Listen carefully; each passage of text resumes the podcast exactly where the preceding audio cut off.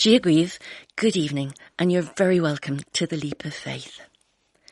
In a moment, we'll hear from two of the leading actors in the crowd-funded television phenomenon The Chosen, which recreates the life of Jesus from the point of view of his disciples.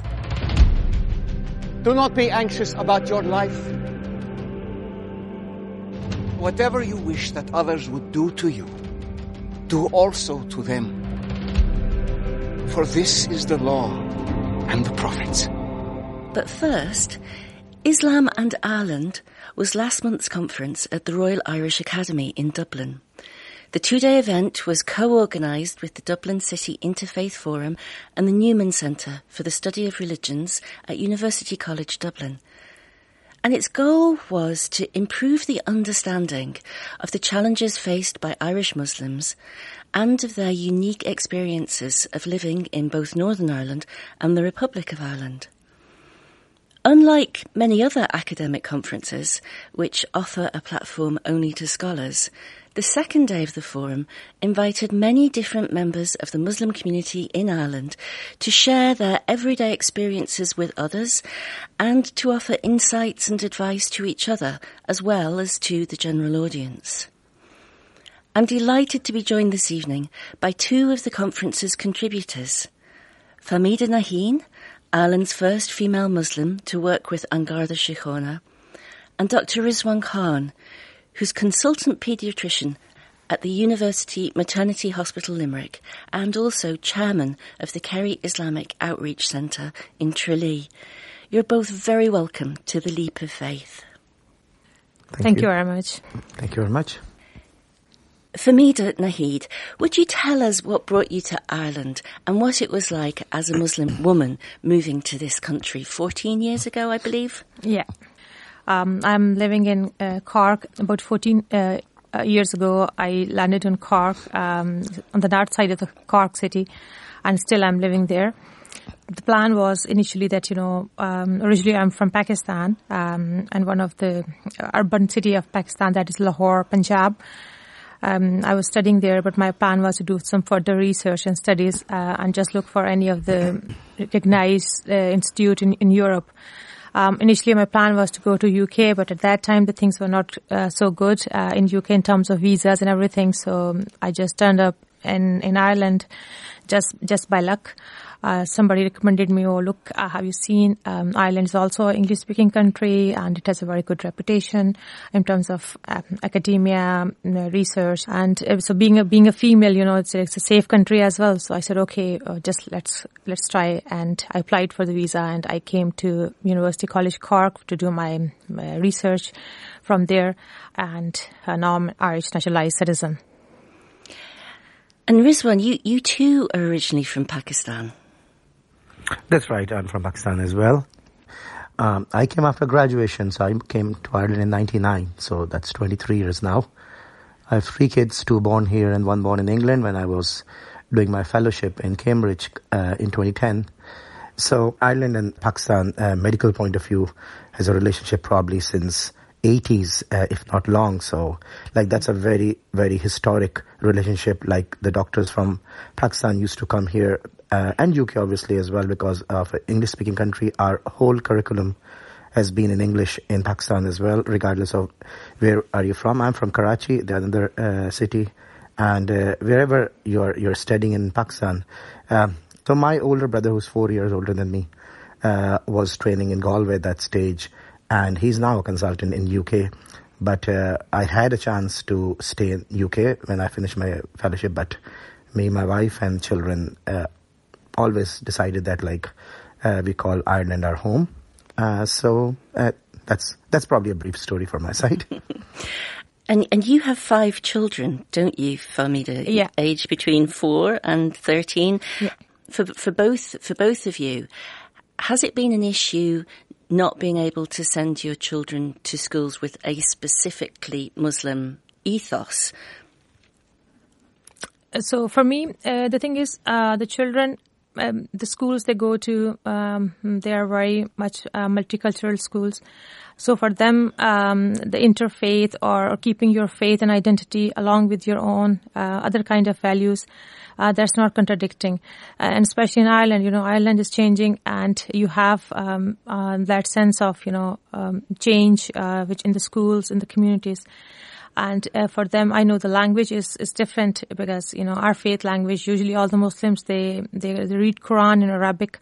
For them they don't have that facilities in schools uh, to learn the arabic but this is something you know we do at home uh, but they have other uh, Muslim friends, they have Irish friends, like Christian friends, and it's very important for them. Like you know, we teach them that um, Islam is not a religion, but there is always you know the intersectionality between Islam and Christianity and Islam and other religions uh, and they all understand it that you know uh, basically the humanism uh, or humanity is something supreme and which really uh, connects all the religions together and especially in this global world um, being a global citizen this is something you know uh, which also uh, which islam teaches as well as you know i have this same vision at my home while i'm teaching to my children Rizwan, as chairman of the Kerry Islamic Outreach Centre in Tralee, what are your goals? What what do you hope to accomplish? with that work? Yeah. So in 2012, when I moved back to Ireland, uh, to Tralee, basically, uh, same year, a uh, few of the friends, um, some doctors, some non-doctors as well, we planned to start an organization with three basic uh, principles: building bridges, clearing misconception, and promoting integration. And and how can you do that?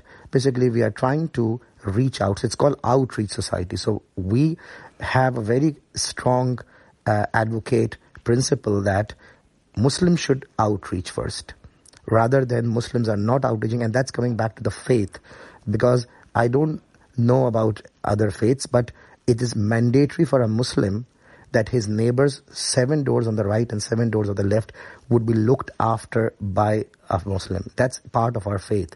And Prophet Muhammad, peace be upon him, have said it that like somebody is not a Muslim whose neighbors are not looked after. I'm just paraphrasing that.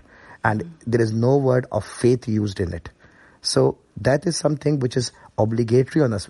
Vast majority maybe not doing it. But like still somebody has to come out and do that. And this is what when when we started that that was something fairly new and you know Kerry countryside people were not really known but like the response we got within a couple of months to a couple of years is astonishing. Like now everybody knows us. Everybody talk about the Islamic faith in much more better way because on a regular basis now eight years in a row, uh, we are doing uh, Islamic cultural exhibition in the local uh, hotels as well, and uh, people are coming there. We are on the streets. Uh, we, we collaborate basically, uh, Siobhan, a lot with the local groups. So Tidy Town campaign. So people who are cleaning the streets on Thursdays, you join them. Uh, every third month there is a coastline cleaning going on. So you go and clean the beaches with your kids and other friends as a wider community. So the community sense was developed in that way, and it has been widely portrayed on the media. So everybody uh, appreciate that from the wider community. So we take a first step, and we always felt that we take one step towards the wider community, and the wider community took two steps toward us, you know. Fahmeeda, what led you to become involved with An Garda Síochána? So the thing is, you know, um, I was working with the uh, Diversity Integration Unit Cork, and my role was to work, specifically work in the diversity unit. And when I worked with them, it was uh, because I, I, saw the role of the organization as a community organization, wherein Garda Síochána has all that responsibilities to look after the shared needs of the communities. And being uh, myself as a person from a diverse uh, group, as a female, as a Muslim, as a mother, um, of course, you know, uh, being migrant, uh, you are having uh, that uh, socioeconomic deprivedness. Um, so with all that, you know, I had the same thing in my mind uh, where when I when I joined that organization, it was um, the sense uh, of the same, you know, the, the same power of faith, uh, the, the, the the integrated approach uh, that myself as an individual, my skills uh, and my community sense, they all work together, and this is the same sense uh, which we get it from as Dr. Um, uh, Dr. Rizwan was mentioning about the social justice, about the social change, the concept of um, serving the community. Like the Prophet and for us, uh, the best among of us are those who are best to their communities, who are best to their, their families. It's well known that uh, the Islamic faith gives a supportive structure to home and family life, but does it help you in this um, very far-reaching, very involved work? It's very demanding. I know that the um, injunction to create a tight-knit community and to serve your community comes from the Quran, but are there are there other resources in your faith that you draw on in an everyday way in doing this work? Yeah. I link whatever the resources I have, you know, at home, my own experience, especially my lived experience, uh, woman as a, as a mother, uh, and my children, of course, you know, they're all uh, um, the, the, the resources for me. And the biggest resource is the Quran, the Holy Book Quran. I read it every day, and I, I, I teach to my children the translation of the of the book and tell them like, you know, this is the resource book. Thank could, you. Could you, could you give us an example of one of the texts from the Quran that would help, say, in facing a difficult situation in work? Yeah, so there's an ayat of Quran, um, al usri yusra. Of course, there is um, easiness with every difficulty. So this is the, this is the um, translation of that verse of Quran. It's mean like whenever you are in the times of bad uh, circumstances, you are facing challenges, day-to-day challenges, or you are in in a situation where you think like you know life is of no purpose. Mm-hmm. Just feel it that uh, there is a solution uh, for that, and just wait, be patient, mm-hmm. and of mm-hmm. course you know you at the end of the day uh, you will feel that life is coming back to you, and you are now um, uh, you will feel powerful uh, rather than powerless. Uh, but but be uh, you know be patient. But the next thing is that you know you have to do certain things to that. You know it's not only about the prayers. You have must have some actions to do. Even there are tiny actions. Even your your your thought uh, that I have to change my life or I have to come out of these circumstances. I have to challenge, you know, where I am and uh, not taking big leaps rather than, you know, with this, with the small, tiny efforts, uh, you can do it as Fahmeeda rightly said in Amal Yusra, that with every hardship come ease. They both come, and the typical Irish saying is, could have been worse. so what does that mean? That means that we are always looking towards positive optimism about that. Sadly, Islamophobia is, is very real. Um, have you encountered it, and how does it make you feel? Yeah, I mean, like I have to say that uh, I'm personally, like on a personal level, I haven't, I haven't uh, uh, really encountered any Islamophobia. What I I've seen like small comments, like like coming on the information stall in town. I remember somebody came and said like, uh, "What are you trying to achieve here?" And I was telling that person that, "Oh, we are uh, Islamic Outreach doing Tidy Town campaign, and we are your neighbors, things like that." And literally within like 10 seconds, his, his, his partner came, Oh, Dr. Khan, how are you with a small buggy? And this guy was totally 30, 360 degree changed from his tone to oh oh you are the one who look after my patient. Baby like yeah. I said yeah that's that's and um, I mean, uh, yes, um, I, I, I always say I'm a firm believer that like until the Muslims are not going to be active themselves, outreaching it, uh, it is a tough situation because media is in every sense in on the phone in every children, teenager, middle age, older age people, and they do make their uh, perception through the media, not from uh, anybody else because there's nobody anybody else is telling them. So yes, uh, there's a vacuum there where the Muslims need to come out and they need to work on that uh, themselves. I always say that like I, uh, Irish Muslim community, Muslim community cannot be comparable with any other Muslim community like UK, France, Belgium. There's a very historic difference between that. The Muslim community came to Ireland, are highly uh, qualified and educated, uh, and the next generations are going to be further. So I always say the future of Irish Muslim community is very positive and very uh, and very bright because they will become a very active force in driving the Irish economy, Irish country uh, by working in the various levels. You know. Fahmeeda Naheed and Dr. Rizwan Khan, thank you very much for joining us on the Leap of Faith.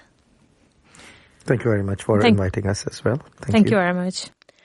And now we're joined on the line from the United States by two of the stars of The Chosen, a new crowd-funded television series depicting the life of Jesus through the eyes of the people who met him. Giavani Cairo plays Thaddeus and Lara Silva plays Eden. You're both very welcome to the Leap of Faith. Ah, thanks for having Thank us. you Appreciate so it. much. So, uh, first of all, The Chosen, I believe it's crowd-funded. That's amazing, isn't it? Yeah, It it's, is. it's it's pretty crazy to to see where it's come since the the first season and uh, just see the support that we have through uh, throughout the world. It's pretty special. I believe season one was um, the number one highest crowd-funded entertainment project of all time, raising $10 million from over 19,000 people. Yes, that was mind blowing because we, when we started off, we didn't know what was going to happen. We didn't even know if we were going to be able to finish season one. Now here we are, season three, and it's been incredible. And just, I mean, the the support and love has really, truly been multiplying. There have been lots of films and TV series about the life of Jesus of Nazareth. Tell us how The Chosen is, is unique. What's, what's distinctive about it? Yeah, I think the big thing that people take from it is the relatability factor. Um, you you can really see yourself and, and pieces of yourself in each one of these characters, and uh, you know even though we might not be going through the exact obstacles, the, the human emotions uh, that each character goes through, we we all have struggles and and uh, moments of joy that these characters experience. So I think that's been pretty special for people to to relate to. Can you tell Absolutely. us? Yeah, Lara, maybe you'd go first. Would you tell us more about that? Like, what what in your character do you um, particularly identify with? So, with playing, getting to play Eden, um, she's the wife of Simon Peter. And really, the only thing we knew about Eden, um, I don't even think she had a name in scripture. We just knew that Jesus heals his mother in law, which leads us to know, okay, well, yes, I guess, you know, Simon Peter was married then. So, to get to bring a character to life that does not have much in the in the Bible and to be able to tell her story in in the way that really the way that I can the only way that I can is just by bringing justice to her um, by bringing my own truth and my own experiences and what makes me Lara um, I'm able to bring into Eden and that's been really really special especially as an actor it's just a gift Giavani, you played Thaddeus, and I believe you initially auditioned for a different part, but you really inhabit this one. Do you see any similarities between yourself and the character? Um, Yeah. Uh, abs- absolutely. Uh, it's it's funny, yeah, because I auditioned for Simon and Andrew in the beginning, uh, and when Dallas came to offer me the role of Thaddeus, I had never heard from him of him before. So I, I asked Dallas, I was like, "Did you just make up a disciple? I don't think you're allowed to do that, man." Um, but An because he- apostle, even. an apostle, exactly. But he's only mentioned a handful of times in scripture, so.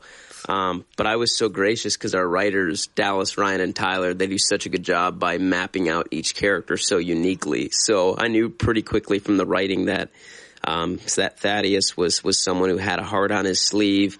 Uh, peacemaker really wanted everyone to be on the same page, and I relate to that a lot in my life because uh, you know my my parents taught me pretty early on to lead with your heart and uh, to always show kindness toward people.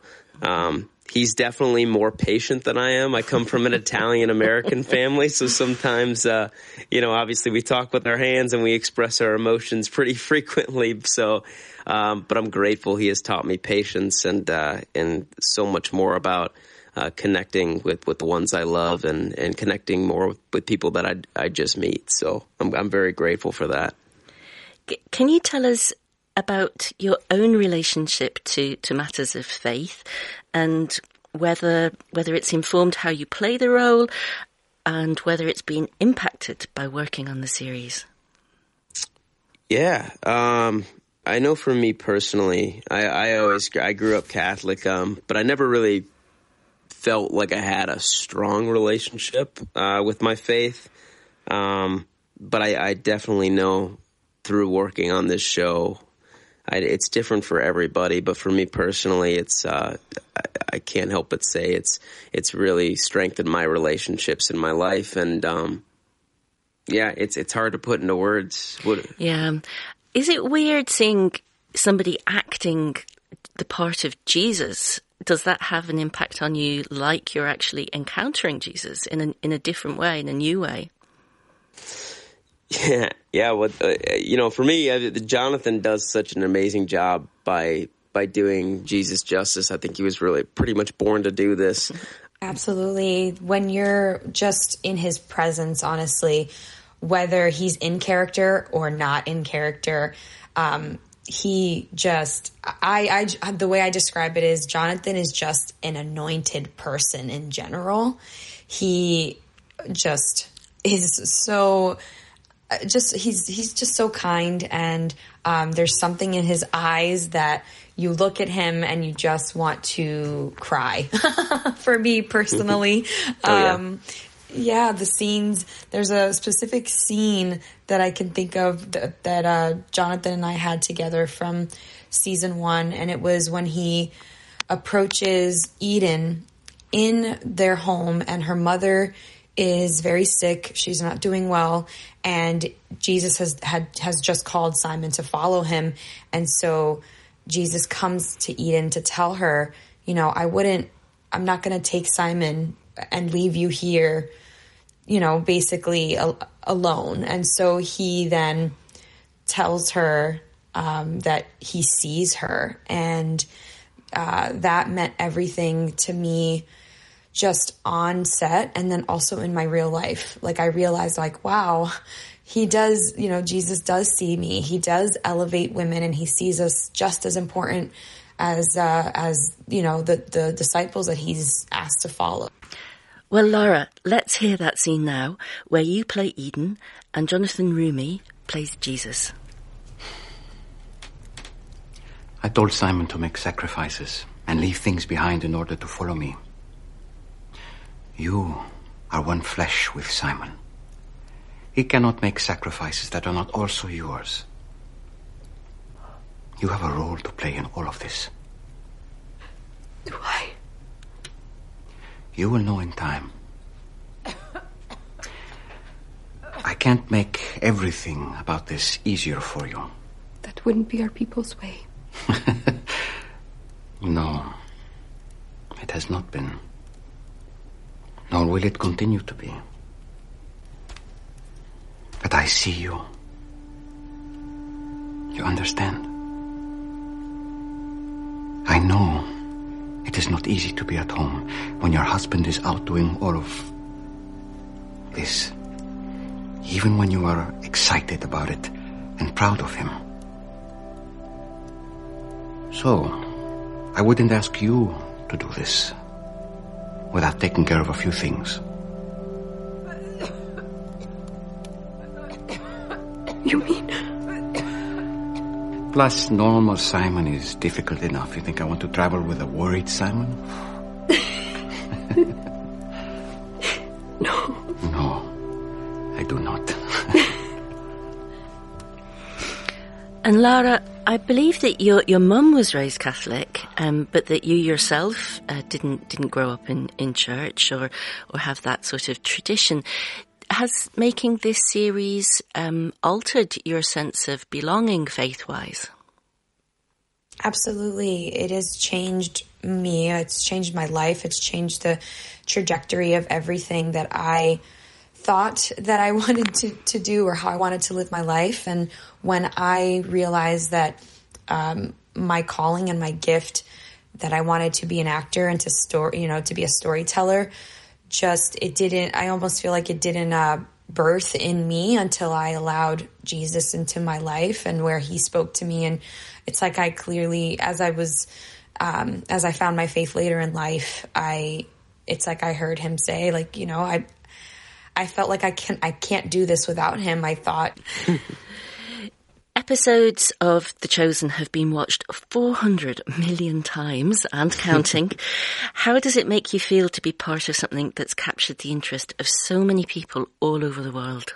Yeah, that's it's it's humbling. Like I think you know when Lara said in the very beginning, you know we we did the first four episodes in season one, and we just thought it might be this little this little uh, project, this little engine that could, and uh, to see how it's affected so many people. Um, me personally, I, I can remember a scene from season one that really you know stands out to me to where. Uh, this, some of the disciples were at a wedding, and we see Jesus uh, kind of connecting with the younger generation.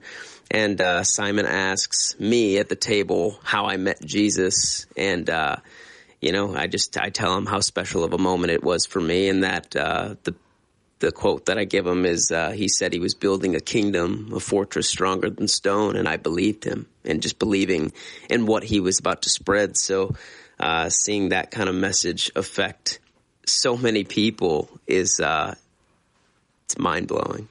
Giavani, that's great. Let's hear from that scene now. I'm going to get more wine. Get two? I don't even know why I'm here. It's usually the students that choose the rabbi, not the other way around. And I'm not even a student. Neither was I. Thaddeus introduced me to him. How did you meet? on a uh, construction job in Bethsaida. He hasn't exactly been picking the best and brightest students. What? He works? Well, until recently. He's not a professional rabbi. Yeah, but I thought he has no home and no job. No permanent home. He's a stonemason. Like you. A craftsman. He taught as well. He asked me to follow him. He said he was building a kingdom. A fortress stronger than stone. I believed him. Giavani Cairo and Laura Silva, actors who played Thaddeus and Eden respectively in The Chosen, thank you very much for joining us on The Leap of Faith. Oh, thank you thank so you much guys so much. Us. Yeah, it's been great talking with y'all. And that's all we have time for this week. Thank you for listening. The Leap of Faith is presented by Siobhan Garrigan. The researcher is Sinead Kennedy. The broadcast coordinator is Jarlath Holland. And the producer is Sheila O'Callaghan.